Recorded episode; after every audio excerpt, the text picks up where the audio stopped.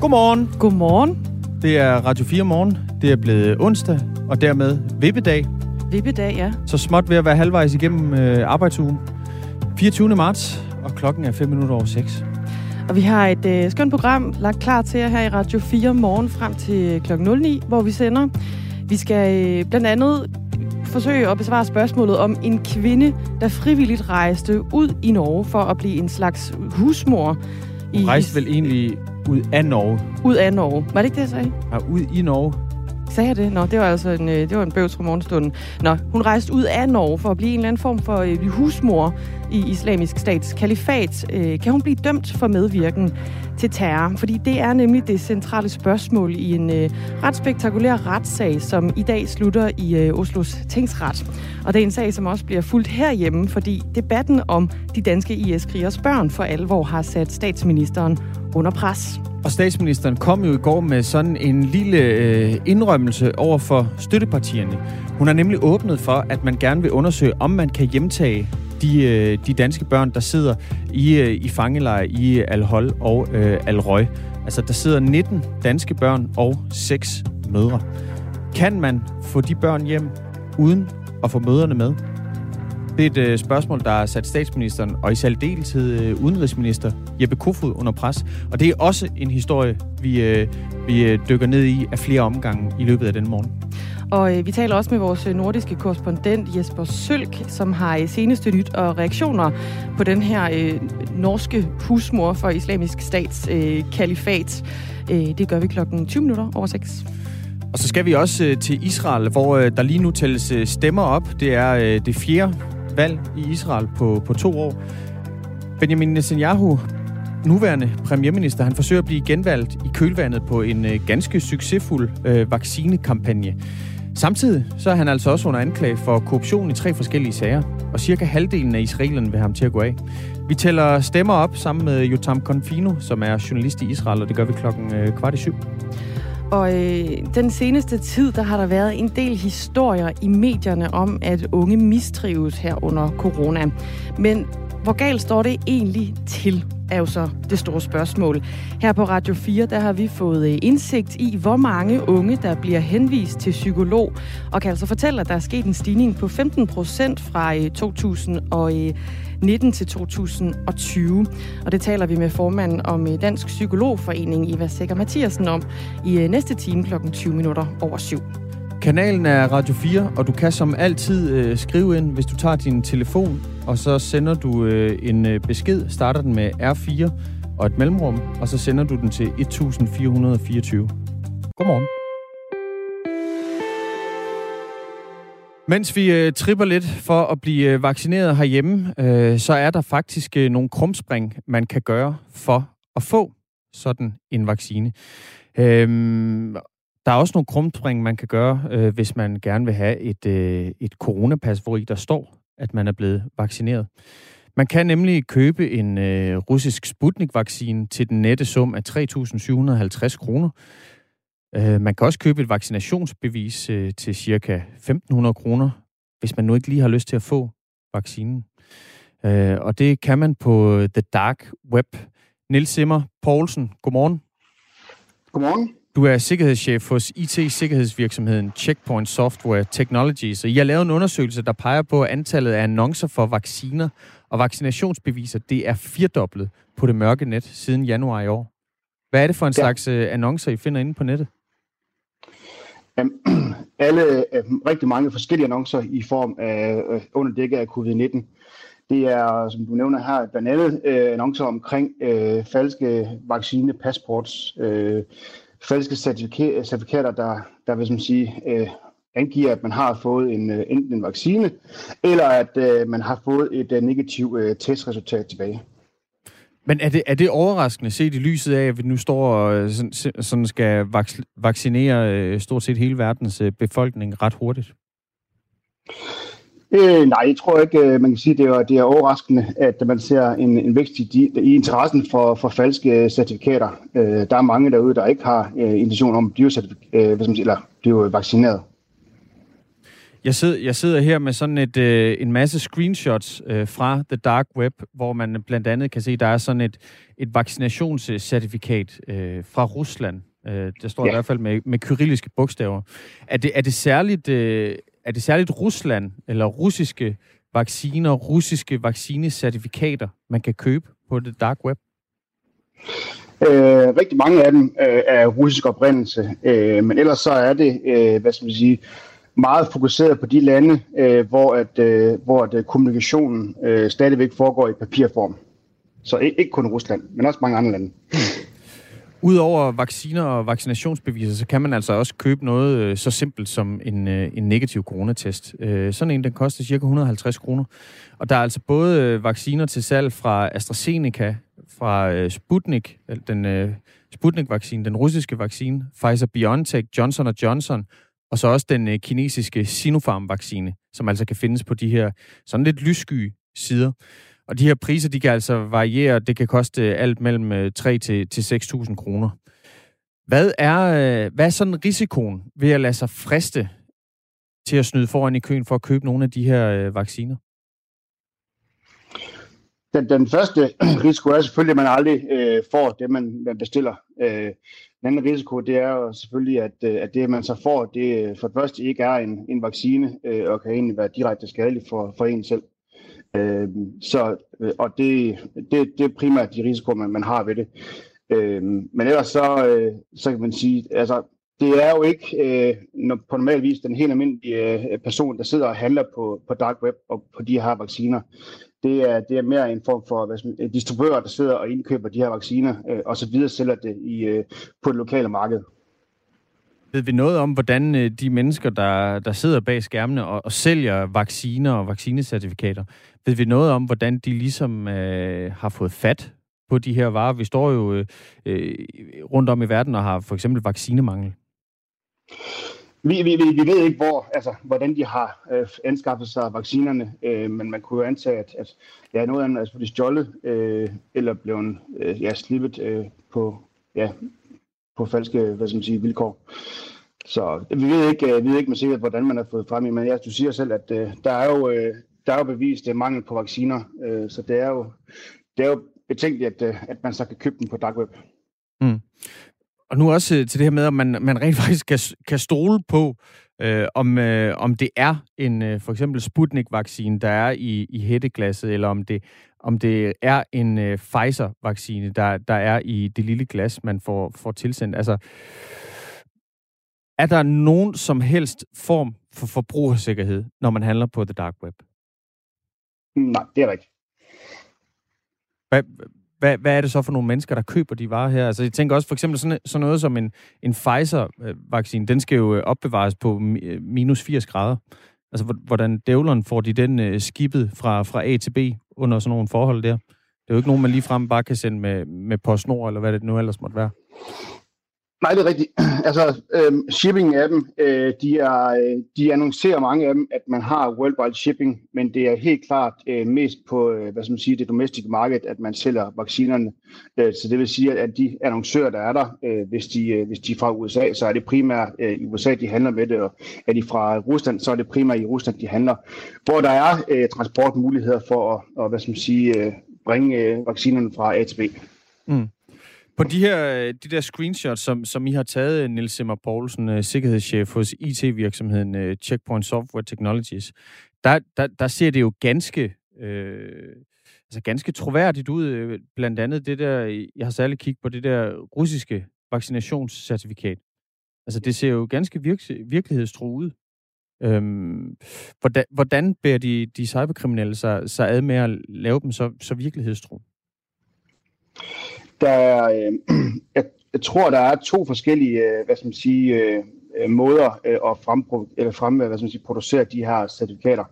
Den ene det er, at, øh, at man ser scenarier, hvor det er rigtige læger, øh, der går ind og forfalsker de rigtige dokumenter, hvorefter de så sælger de videre på, på, det, på det sorte marked. Øh, og øh, den anden det er, hvor man, hvor man sidder og laver en, en replika af en, en rigtig, et rigtigt certifikat, og så sælger de videre.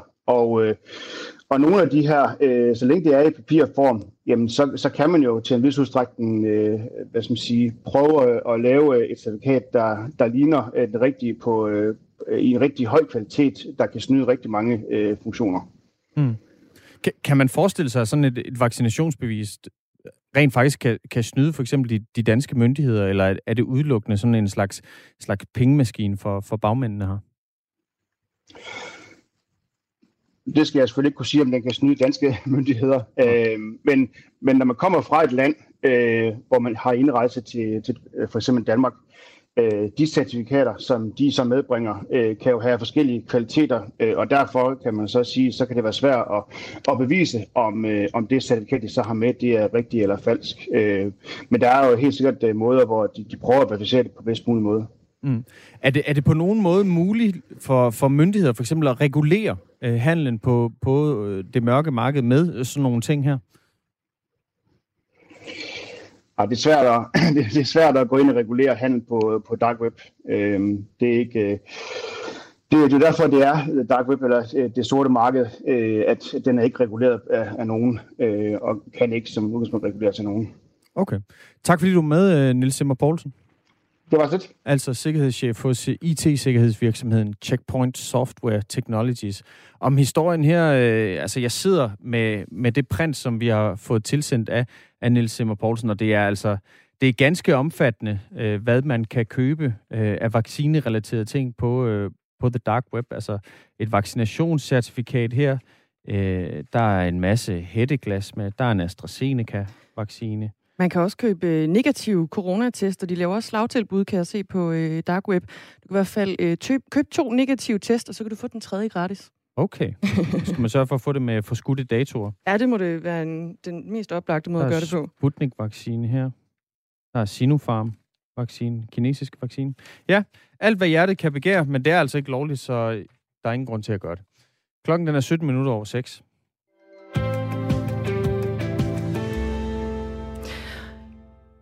I går der blev det meldt ud, at øh, Venstres Brit Bager nu hedder De Konservatives Brit Bager. Hun er det seneste Venstre-medlem, som altså har øh, meldt sig ud af partiet Venstre, og det sker altså blandt andet efter, at det går er rimelig dårligt i nogle meningsmålinger, må man sige, hvor flere og flere medlemmer forlader partiet. Fordi hun er jo altså ikke en, en ener. Brit Bager, hun forlader Venstre, fordi partiet de mangler det nationalkonservative aspekt, lyder det. Og samtidig så siger hun også, at hun har rykket sig og fokuserer mere på familieværdier. Øhm, og i to tusind og tyve, der besluttede Venstres ledelse at fratage hende posten som, øh, som statsrevisor. Øh, og det kunne jo måske også spille ind. Vi skal i hvert fald snakke med, med Venstres, øh, undskyld, konservatives nu, Brit Bager. Og? Senere her på morgenen. Det bliver cirka klokken syv minutter over otte, vi har Brit Bager med. Og en af de ting, som øh, Brit Bager, hun også øh, fremførte som, som en af de grunde til, at hun skifter fra Venstre til Konservative. Det var blandt andet det her med, at, at Venstre jo ikke øh, er med i politiforliget. Og dengang, der var begrundelsen jo, at øh, man ikke skulle være med i et politiforlig, der ville gøre det dyrere at være dansker. Og der var blandt andet det her eksempel med afgiftsstigning på at få lavet pas. Ja. Øhm, det var der meget debat om på det tidspunkt. Øhm, og det var altså også øh, en af de grunde, som Brit Bager, hun, øh, hun fremlagde i går, da hun ligesom begrundede sit skift fra Venstre til, til Konservative. Vi taler med Brit Bager, som du også nævnte, Dagmar. Det gør vi... Ja, er det lidt over otte? Det er lidt over otte, ja. seks syv minutter over otte, der skal du lytte med, fordi Brit Bager, nu medlem af Konservative, er altså med.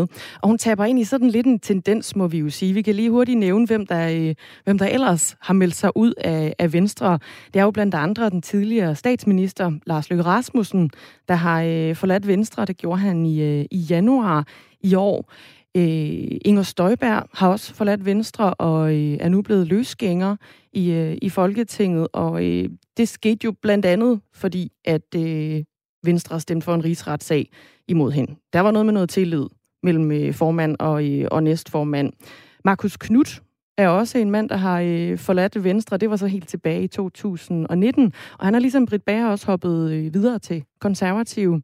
Og så øh, er Christian Jensen jo også lidt en del af den her snak på den ene eller den anden måde. Han er godt nok stadigvæk medlem af Venstre, men han forlader altså Folketinget for at blive en øh, særlig udsending i øh, regeringens ambition om at blive medlem af F N's Sikkerhedsråd. Og der er jo også en, en suppleant, som er trådt i Christian Jensens sted og skal sidde i Folketinget og, og trykke på knapperne, mens, mens Christian Jensen er, er ude og forsøge at få Danmark, eller skaffe Danmark en, en midlertidig plads i F N's Sikkerhedsråd. Det er jo sådan, at der er fem permanente medlemmer af F N's Sikkerhedsråd, og så er der ti midlertidige, som sidder to år gangen. Og der er ambitionen, at Danmark skal have sådan en, en midlertidig plads i tyve femogtyve og tyve seksogtyve. seksogtyve, ja. Lige præcis. Klokken, den er tyve minutter over seks. Kanalen er Radio fire Morgen, du har tændt for, og tak for det.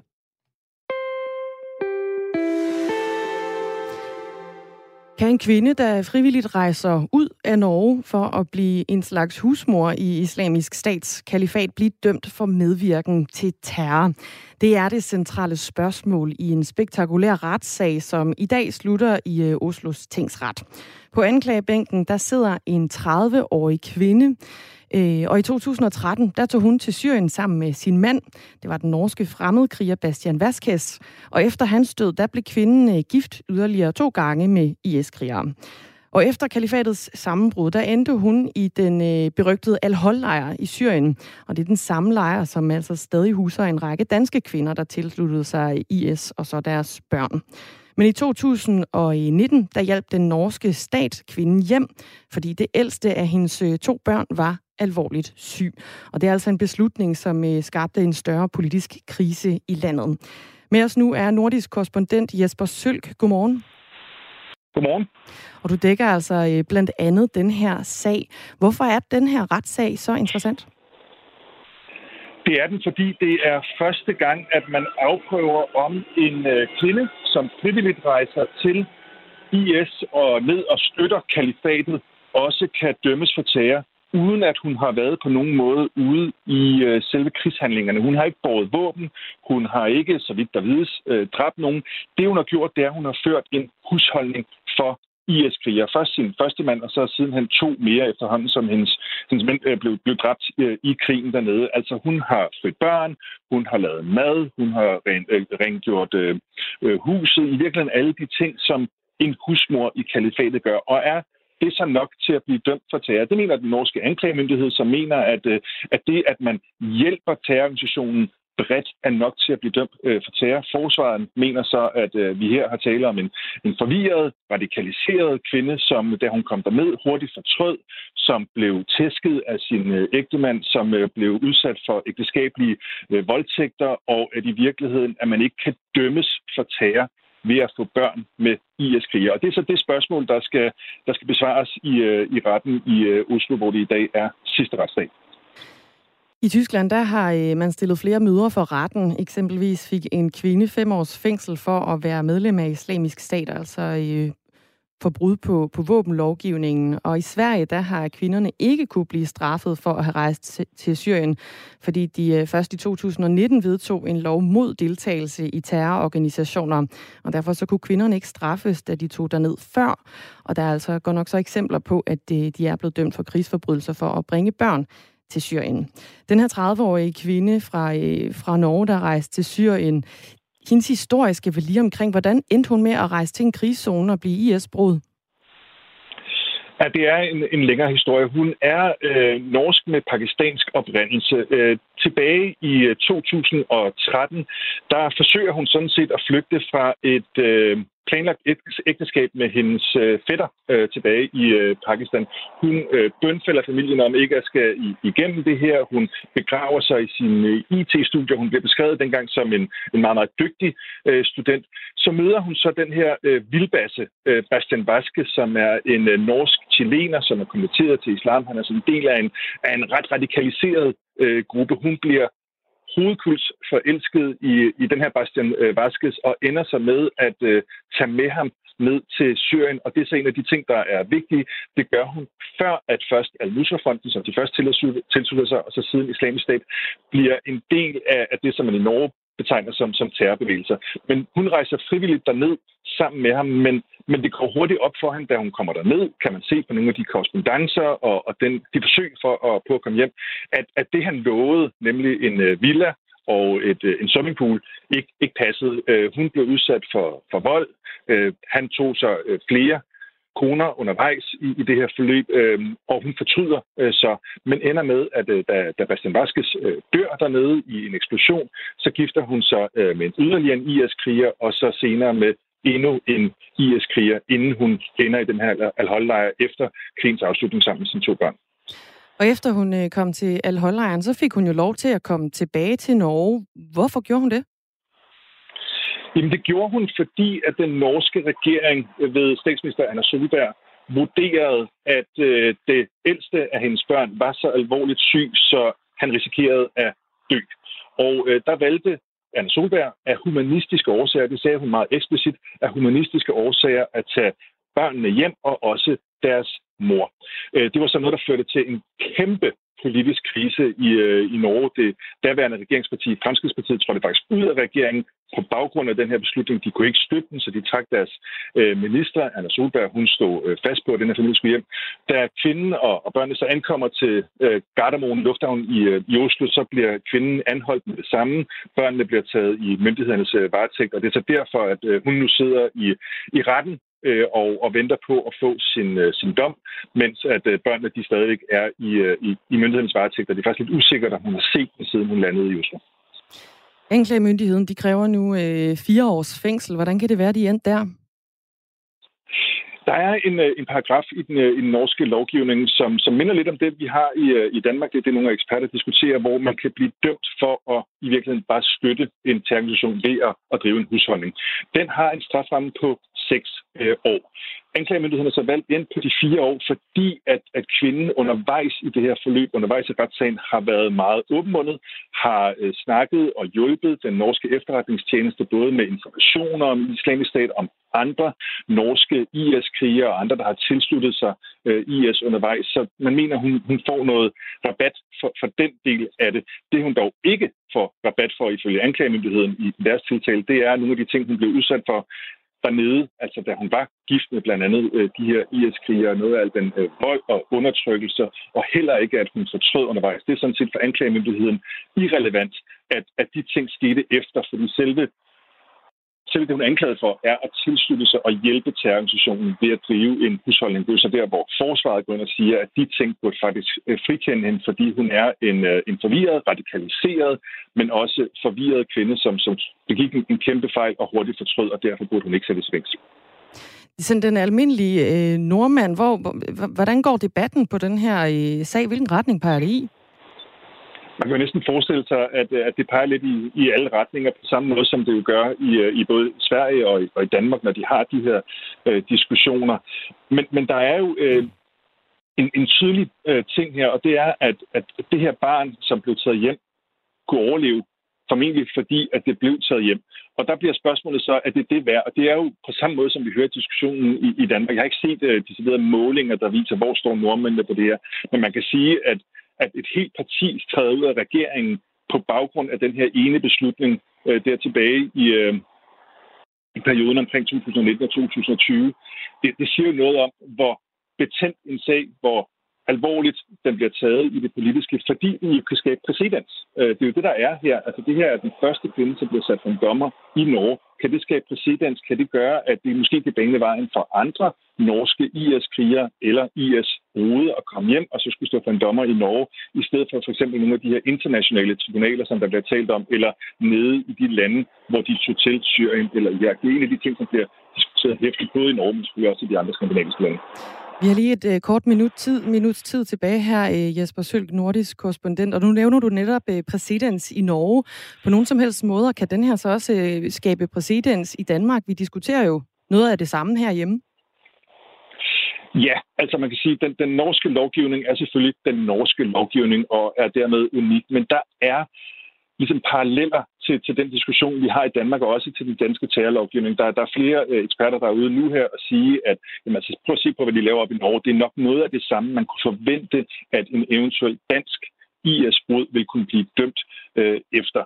Så, så det er der ikke nogen tvivl om, at der er jeg kiggede op til Norge fra den side, og det har vi jo også set. Altså danske politikere, som har, som har øjnene op mod den norske sag og, og kigger på den som en, en mulighed for, hvad det kunne vise sig at være det, der skete med de danske. Om det så er godt eller skidt, det afhænger lidt af, hvor man står øh, politisk. Nogle mener, det er et problem, at de, at de kun i gåseøjne risikerer at få fire års øh, fængsel, mens andre mener, at det er sådan, at øh, retssystemet nu engang virker, og det skal vi så følge. Men det er klart, sådan en sag op i Norge, som er den første i Norden af sin art, det er virkelig noget, der øh, bliver gjort opmærksom på, og der bliver kigget på. Jesper Sølk, tusind tak. Nordisk øh, korrespondent med os på den her historie om en øh, norsk kvinde, der altså øh, sidder for retten. Dermed er klokken blevet halv syv, og mikrofonen er her med Henrik Mørings, der er nyheder.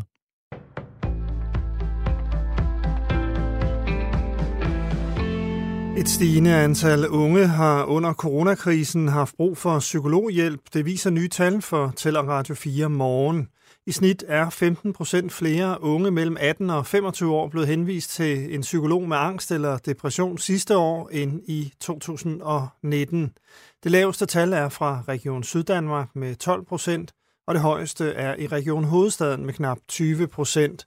Tallene bekræftes af formand i Sind Ungdom, Theodor Gjerding. De unge, vi er i kontakt med, har også virkelig oplevet en forværring af deres mentale tilstand. Så det er klart et billede, vi også, vi også kan ikke genkende til. Ifølge afdelingsleder i studenterrådgivningen, Sanne Kjær, har rådgiverne haft travlt under epidemien. De siger, at her de seneste måneder, der er det mere sådan nu, altså udmattelse og træthed og opgivelse og resignation, der, der virkelig præger dem. Og de, de har en oplevelse af, at de ikke rigtig hører hverken sådan fagligt eller socialt til på deres studiesteder. Og, og det er noget, det vi ved, der er virkelig afgørende for deres både trivsel og deres evne til at lære noget. Justitsminister Nick Hækkerup præsenterer i dag en plan for, hvordan politiet fortsat vil kunne anvende teleoplysninger i efterforskningen. Det sker efter en E U-dom har fastslået, at den lokning, der finder sted herhjemme, er i strid med E U-reglerne, det skriver Jyllands Posten. Signe Ribergaard Rasmussen fortæller. Ministeren lægger i en lovskitse op til, at politiet fremover skal kunne anvende teleoplysninger i sager om grov kriminalitet og sager, der omhandler den nationale sikkerhed. Han ærger sig dog over, at de danske regler på området overhovedet skal ændres. Der vil være en lang række tilfælde, hvor der er kriminalitet, vi ikke kan få oplysninger om fremadrettet, siger han. Af skitsen fremgår det, at man i sager om grov kriminalitet kun vil kunne pålægge teleselskaberne målrettet lokning, og det kan ifølge ministeren betyde, at politiet i fremtiden på forhånd skal have en fornemmelse af, hvem der begår kriminaliteten og hvor den bliver begået, før det kan få adgang til teleoplysninger, skriver Jyllandsposten. Den israelske premierminister Benjamin Netanyahus politiske fremtid er fortsat uvis. Det indikerer de første valgstedsmålinger fra gårsdagens valg i Israel, det fjerde valg på under to år. Netanyahus Likud-parti står til at blive størst med omkring toogtredive pladser i Israels parlament, hvor der er et hundrede og tyve.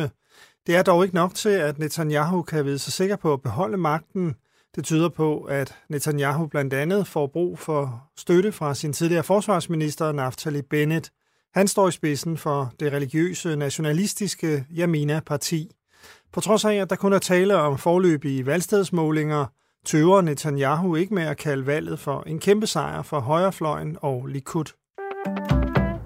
U S A's præsident Joe Biden vil forsøge at forbyde en lang række semi- og fuldautomatiske våben. Det siger han efter, at en enogtyve-årig mand i forgårs skød og dræbte ti personer ved et supermarked i delstaten Colorado. Angrebet var det andet dødelige masseskyderi i U S A, i U S A på mindre end syv dage. I en tale til nationen opfordrer Biden kongressen til at forbyde våbnene. We can ban assault weapons and high capacity magazines in this country. Det republikanske parti er dog imod, da flere ser enhver form for restriktioner som en krænkelse af amerikanernes ret til at bære våben. Mest skyde og overvejende tørt, seks til elleve grader og let til jævn vind fra sydvest.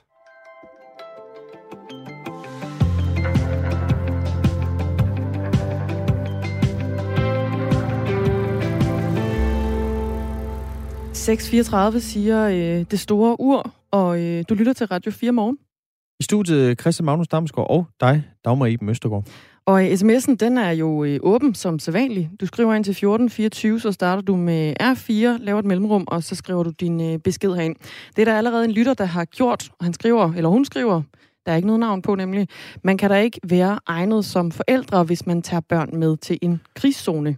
Det er altså en reaktion på det interview, vi netop havde med Jesper Sølk, som er nordisk korrespondent, om en retssag, der kører i Norge lige nu, hvor en kvinde, tredive-årig kvinde, sidder på anklagebænken for at have taget ned og været husmor for først en I S-kriger, dernæst en mere.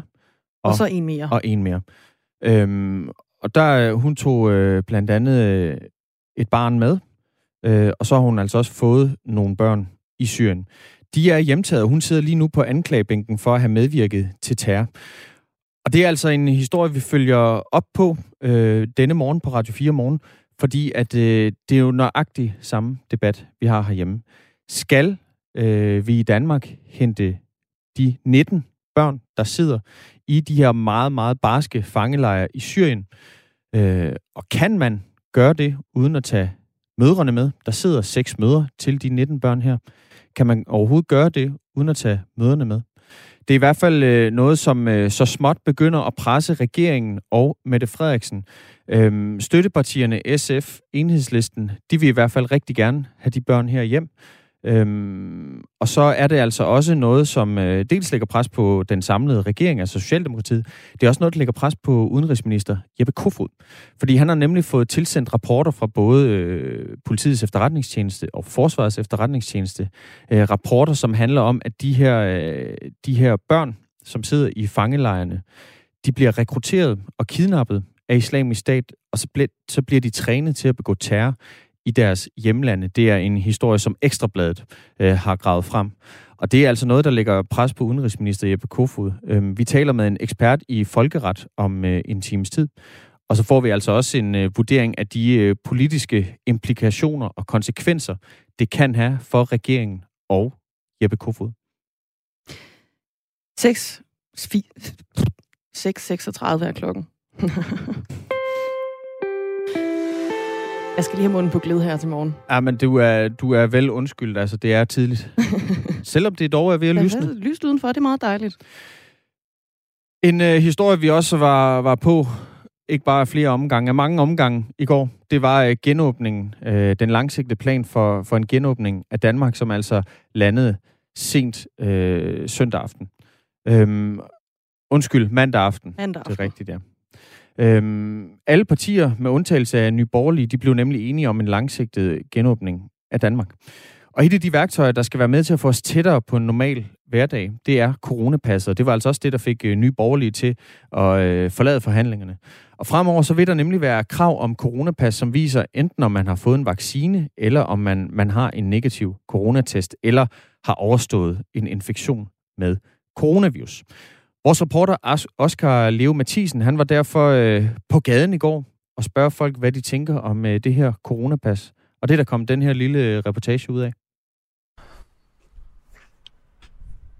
Jeg går lige nu ned ved øh, åen i centrum af Aarhus, hvor der ligger den ene café, bar eller restaurant efter den anden. Men øh, det er ikke lige frem, fordi det vrimler med mennesker. Der, der er meget tomt, og det har der været et stykke tid. Men øh, med den nye genåbningsplan, der øh, er der udsigt til, at der igen kommer liv hernede ved åen. Og øh, den enogtyvende april, der kan man altså øh, igen sætte sig på en af caféerne eller restauranterne, få sig en fadøl eller en, et måltid mad. Så frem man er klar på at sidde udenfor, eller ja, vigtigst af alt, at man kan vise en negativ coronatest, der kun er tooghalvfjerds timer gammel. Må jeg stille dig et spørgsmål? Ja. Jeg kommer fra Radio fire. Jeg ved ikke, om du har hørt om det her coronapas, jo. Den her genåbningsplan. Jo. Ja. Hvad tænker du om, at, at du fremover skal vise en negativ test? Hvis du for eksempel, som her, nede ved, ved åen i Aarhus, skal, skal på restaurant eller, eller café eller et eller andet? Jeg tænker egentlig, det er en fin idé, hvis det kan betyde, at vi kan få åbnet lidt mere op på en sikker måde, ikke? Jamen, jeg tænker, det er fint nok. Altså, så er vi lidt mere sikre på, at der ikke er noget smitte. Vi tester os to gange om ugen, så på den måde vil det ikke være noget problem for os. Jeg synes, det er fint nok. Altså, jeg godt, det er da lidt øh, besværligt, at man skal testes hver gang, man skal noget, men ja, ja. tager det lidt, som det kommer. Så længe man kan få en øh, hurtig test, ret nemt, så øh, giver det ret god mening. Man er nok steder, at øh, man kan blive testet. Ja, så er det, det er også okay, den i næsen, kan man sige. Så, så kan man jo næsten altid blive testet hurtigt, ikke?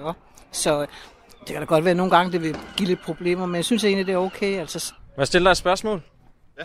Jeg kommer fra Radio fire. Har du, øh, har du hørt om den nye øh, genåbningsplan? Ja.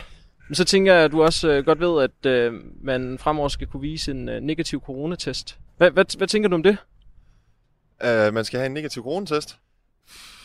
Jamen, øh, jeg synes, det ville være ubelejligt. Altså, jeg, jeg ved ikke, om jeg vil øh, tage på restaurant eller café. Man skal jo, man skal jo planlægge øh, tingene, tingene på forhånd, og øh, især hvis det er udendørs aktiviteter, som, som det ligger op til, at øh, det skal starte med, så er det jo ikke, fordi vi bor i et land, hvor, hvor solen skinner hele tiden. Altså, så, så det afhænger tit af vejret. Hvis man skal bestille en tid på coronaprøve, så kan man jo ikke få en med det samme, eller en, en P C R-test, øh, eller en, en lyntest, undskyld. Så, så skal man jo også tage sig tid til det, og... Øh, det er jo ikke altid lige fleksibelt.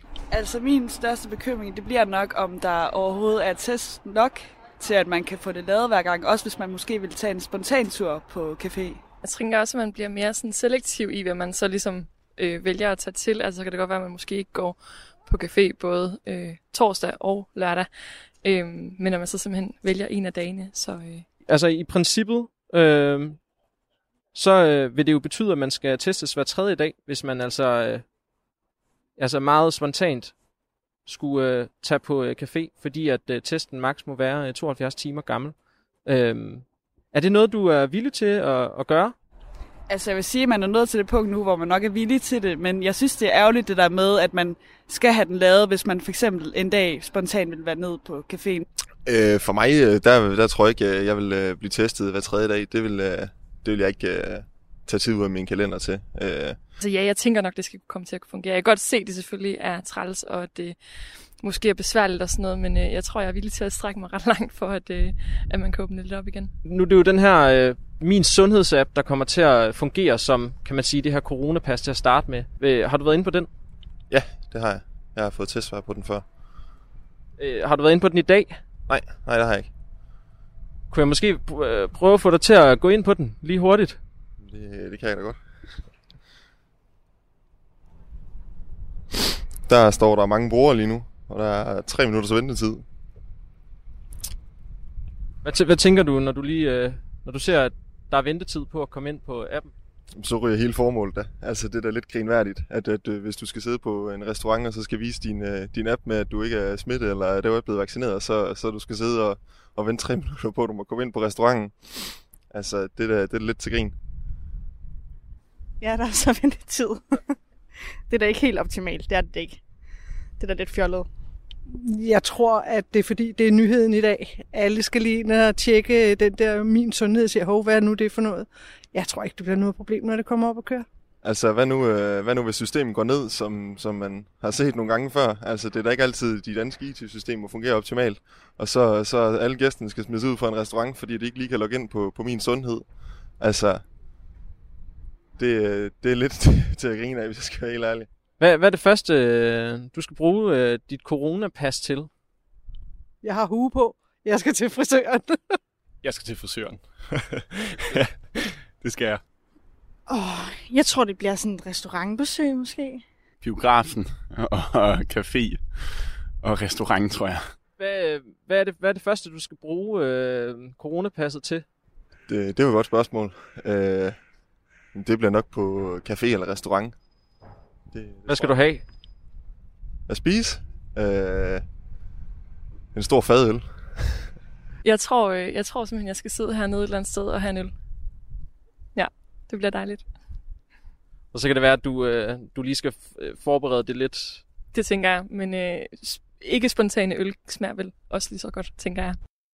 Og det er altså den, den sjette april, de, de små liberale erhverv, som eksempelvis frisørerne, åbner. sjette april, det er jo tirsdagen, dagen efter øh, anden påskedag. Anden påskedag. Den, den enogtyvende april, der er det så caféer og restauranter, der kan åbne for, for udservering, øh, under den betingelse, at, at gæster de kan fremvise et coronapas, som viser, at man er vaccineret, øh, at man har overstået en infektion med corona, eller at man har en negativ coronatest, som er maks tooghalvfjerds timer gammel. Og det forventes, at der i den forbindelse vil blive lanceret en ny app til coronapasset, og den kommer i slutningen af maj. Og indtil da, der er det appen Min Sundhed, som fungerer som et midlertidigt coronapas, og det er børn under femten år altså undtaget fra, fra de her krav om at fremvise et coronapas. Og øh, nu var vores øh, reporter jo på gaden i går for at høre, hvordan det stod til os på den her Min Sundhed. Og der har også været en del historie om, at der har været ganske lange køer. Så nu, jeg tappede lige ind i den nu her, og jeg kan afsløre, at her i seksten minutter i syv onsdag morgen, der er der altså ikke nogen kø. Det er hermed noteret og givet videre derude. Klokken den er kvart i syv. Vi skal til Israel, hvor der blev afholdt valg i går, og det er altså det fjerde af slagsen på bare to år. Premierminister Benjamin Netanyahu forsøger at blive genvalgt i kølvandet på en succesfuld vaccinekampagne, må man sige. Men samtidig så er han altså under anklage for korruption i tre forskellige sager. Og cirka halvdelen af israelerne vil have ham til at gå af. Nu kan vi sige godmorgen til dig, Yotam Confino. Godmorgen til jer. Godmorgen. Du arbejder på den israelske avis Haaretz, og så er du altså med os live fra Tel Aviv. Hvordan ser valgresultatet ud lige nu? Jamen, det er stadigvæk meget, meget, meget tæt, og der er ikke nogen klar vinder overhovedet. Det var også det, der var forventet. Men Netanyahu ser altså ud til at kunne, muligvis kunne, kunne, kunne danne en regering. En meget, meget, meget, meget snævert flertal på cirka enogtres til toogtres mandater, sådan som det ser ud lige nu. Men det er altså kun, hvis han formår at overbevise hans tidligere øh, kollega, den tidligere forsvarsminister og højrefløjs politiker Naftali Bennett, om at gå med ham i en regering. Øh, ham her, Naftali Bennett, det er altså ham, der er kongemageren i øh, det israelske valg i år. Og han har hverken ville sige, om han vil sidde med Netanyahu eller ikke vil sidde med Netanyahu under hele valgkampagnen.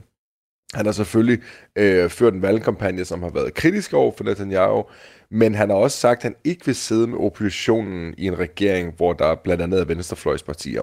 Så alt tyder altså på, at det her det er et stort spil fra hans side, og det ville være meget underligt, hvis han ikke ville gå tilbage til Netanyahu, som jo egentlig er en naturlig samarbejdspartner for ham. Men igen, det er meget, meget, meget tæt. Den eneste, der ser ud til at kunne have en nogenlunde klar vej til regeringsmagten, det er jo så Netanyahu. Kan man brygge lidt på, hvad ham her, han har, øh, altså hvad det er for en spil, hvad det går ud på? Ja, det er, altså, Israels politik er ekstremt kompliceret og meget, meget, meget kynisk og noget helt andet, end det man ser i Danmark. Øh, valgkampagnerne er ekstremt beskidte og meget manipulerende. Det, det tyder på, at Naftali Bennett, som han hedder, har, været, har brugt de her sidste par måneder på at forsøge at overbevise vælgerne om, at det er bedre at stemme på ham end på Netanyahu. Altså for simpelthen forsøgt at, at få stemmer fra øh, Likud-partiet over til hans eget parti, øh, ved at køre på mange af de samme øh, valgslogans, og selvfølgelig øh, portrættere sig selv som en stærk højrefløjs øh, regeringsleder. Og så har han selvfølgelig været kritisk over for Netanyahu, men, men det her med, at han har hele tiden har sagt, at han vil ikke sidde i nogen venstreorienteret regering, det gør jo, at han stadigvæk virker som et naturligt oplagt valg for rigtig mange øh, mennesker i Israel, som er højreorienteret.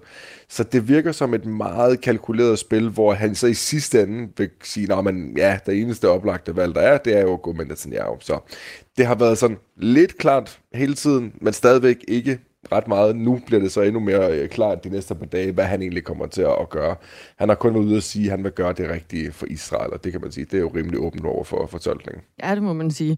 Vi kan lige sige her, at det israelske parlament knæsset er der i alt et hundrede og tyve pladser, og der skal altså bruges enogtres mandater for at have et flertal, og lige nu ligger det lige omkring de der tres til enogtres til Netanyahu, altså på en eller anden form for vippe. Og ved den seneste exit poll, der var over halvfjerds procent af stemmerne talt op.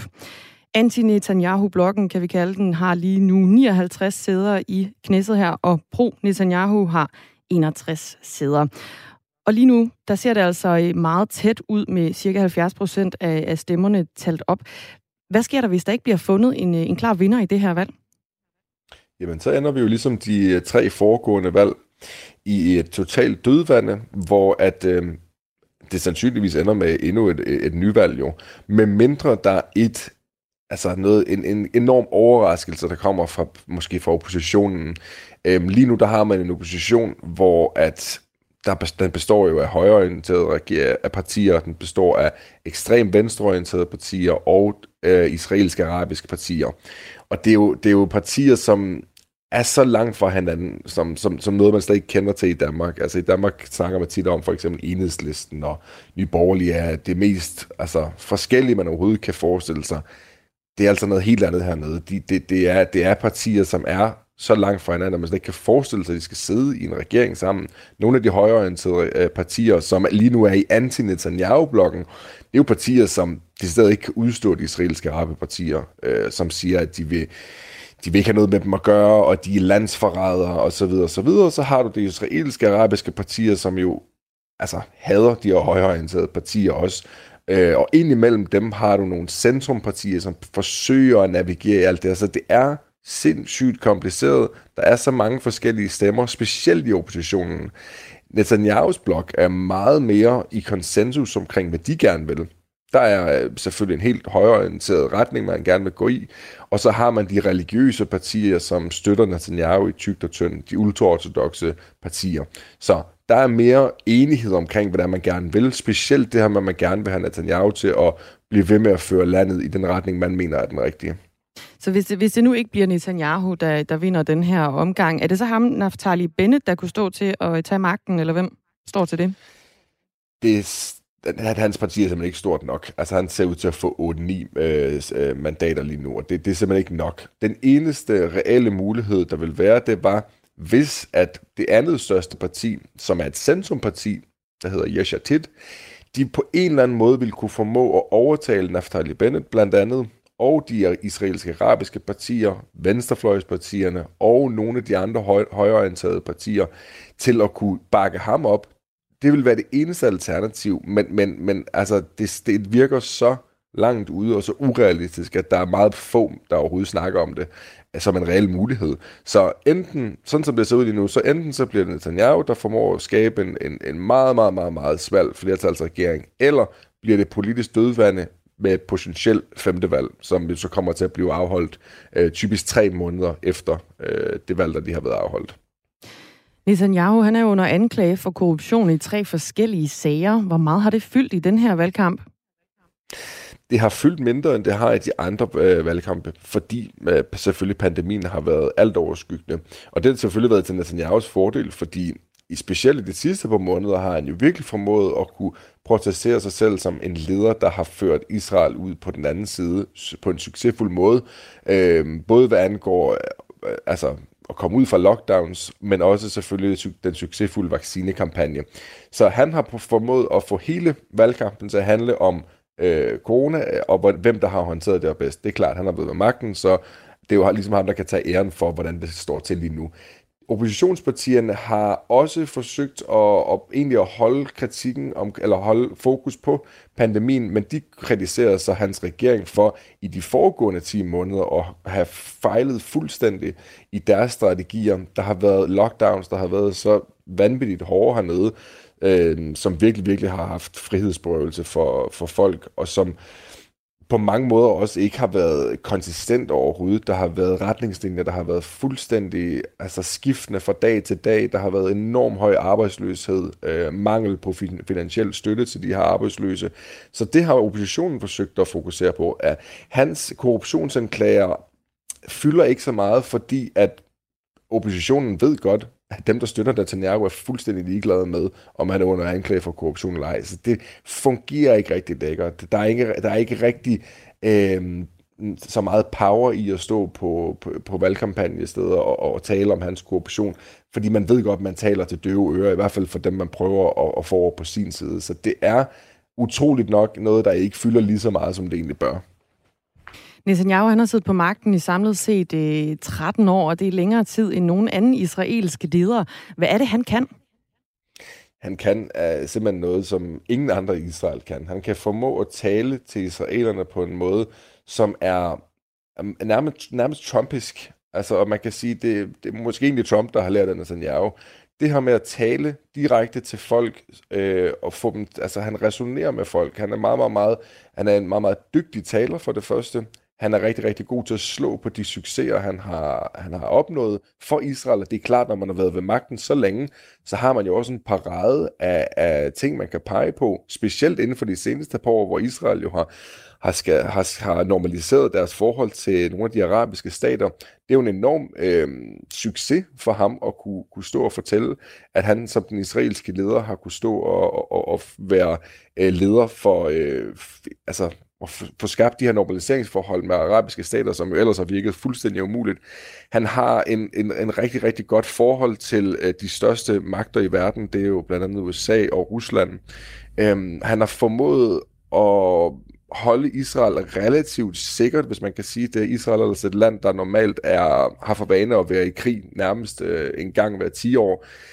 Det har man ikke været på samme måde under Netanyahus øh, ledelse, så han har simpelthen i kombination af at være en ekstremt dygtig taler, så har han jo også den her, uff, altså en, en fantastisk øh, erfaring at kigge tilbage på, hvor at hans, hans rivaler har jo ikke, altså der er jo ikke nogen af dem, der har altså, i nærheden af at have noget som helst på deres C V, som han har.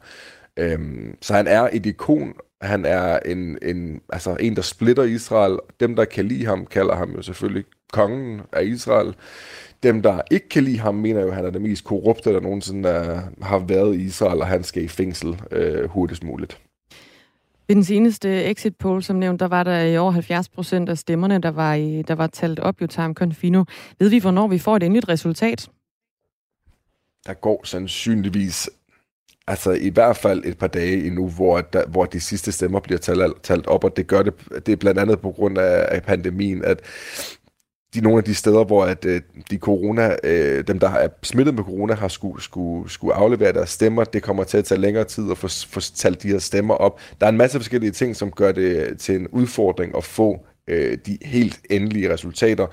Men selv når vi når op på de der halvfems til femoghalvfems procent af de antal stemmer, der er optalte, så vil der gå lang tid før, at man finder ud af, hvad skal der så ske nu? Fordi der er nogen, der skal pege på, hvem der skal forsøge at danne en regering. Så de næste to uger kommer til at gå med interne forhandlinger, og først der rigtig ved man egentlig, hvordan det kommer til at se ud. Yotam Confino, tusind tak, fordi du var med. Det var så lidt. Journalist i Israel, altså journalist på den israelske avis Haaretz. Klokken den er tre minutter i syv. Det tækker ind med sms'er her på fjorten fireogtyve. Blandt andet en fra Hanne.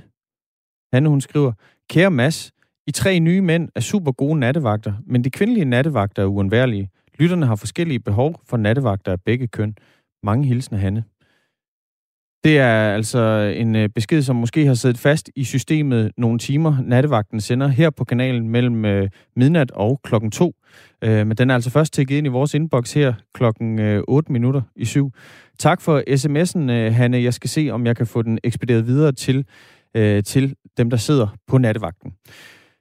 Så er der også kommet nogle sms'er om øh, nogle af de interviews, vi har lavet her øh, i dag. Øhm, der er blandt andet kommet en sms øh, fra en lytter, der skriver: hvad, hvad hvis man ikke er med på smartphone-bølgen? Hvad gør man så? Og det er jo i forhold til det her coronapas, det digitale coronapas, som indtil videre bliver Min Sundhedsapp, indtil der er udviklet en app, som specifikt øh, skal fungere som et digitalt coronapas. Svaret på spørgsmålet, det kan man finde i den rammeaftale for planen af genåbning af Danmark, som øh, regeringen indgik med samtlige partier i Folketinget, med undtagelse af Nye Borgerlige. Der står nemlig, at aftalepartierne er enige om, at færdigvaccinerede borgere, der ikke anvender de digitale løsninger, skal have en let og ubureaukratisk adgang til at kunne do- dokumentere deres vaccination.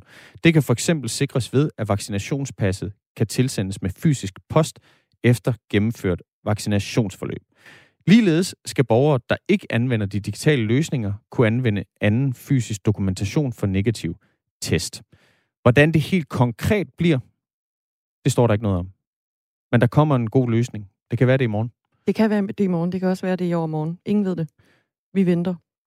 Så er der også, Daniel, han har, han har også skrevet ind her, det er på en anden historie, som vi også har her til morgen. Han skriver: Goddag, vi er stolte af vores demokrati og retssamfund, men det spiller fallit, når vi ikke engang gider tage vores egne borgere hjem. Kan vi ikke håndtere en lille håndfuld kvinder? Ydermere, hvornår er det blevet praksis i Danmark at straffe børn for deres forældres fejl? De børn skal bare hjem, og det skulle de have været fra start. Venlig hilsen, Daniel. Og det er en sms til, til det interview, vi lavede med Jesper Sølk, nordisk korrespondent, øhm, som fortalte om en retssag, der lige nu er øh, mod en tredive-årig kvinde, der sidder på anklagebænken for at have ageret husmor øh, i øh, islamisk stat. Øh, hun er sigtet for medvirken til terror. Øh, og vi øh, tager også den historie hjem her til morgen. Vi taler blandt andet med en ekspert i folkeret, som skal sige lidt om sandsynligheden for, at øh, hvis vi vælger at tage børn og mødre hjem fra Syrien, det drejer sig om nitten børn, seks mødre. Hvis vi vælger at tage dem hjem fra Syrien, kan de her kvinder så blive dømt for medvirken til terror? Det spørger vi en ekspert i folkeret om, og det gør vi om femogfyrre minutter. Allerførst så spørger vi lige Henrik Møring, om han er klar med et nyhedsoverblik. Det kan I tro. Dejligt. Klokken den er nemlig blevet syv.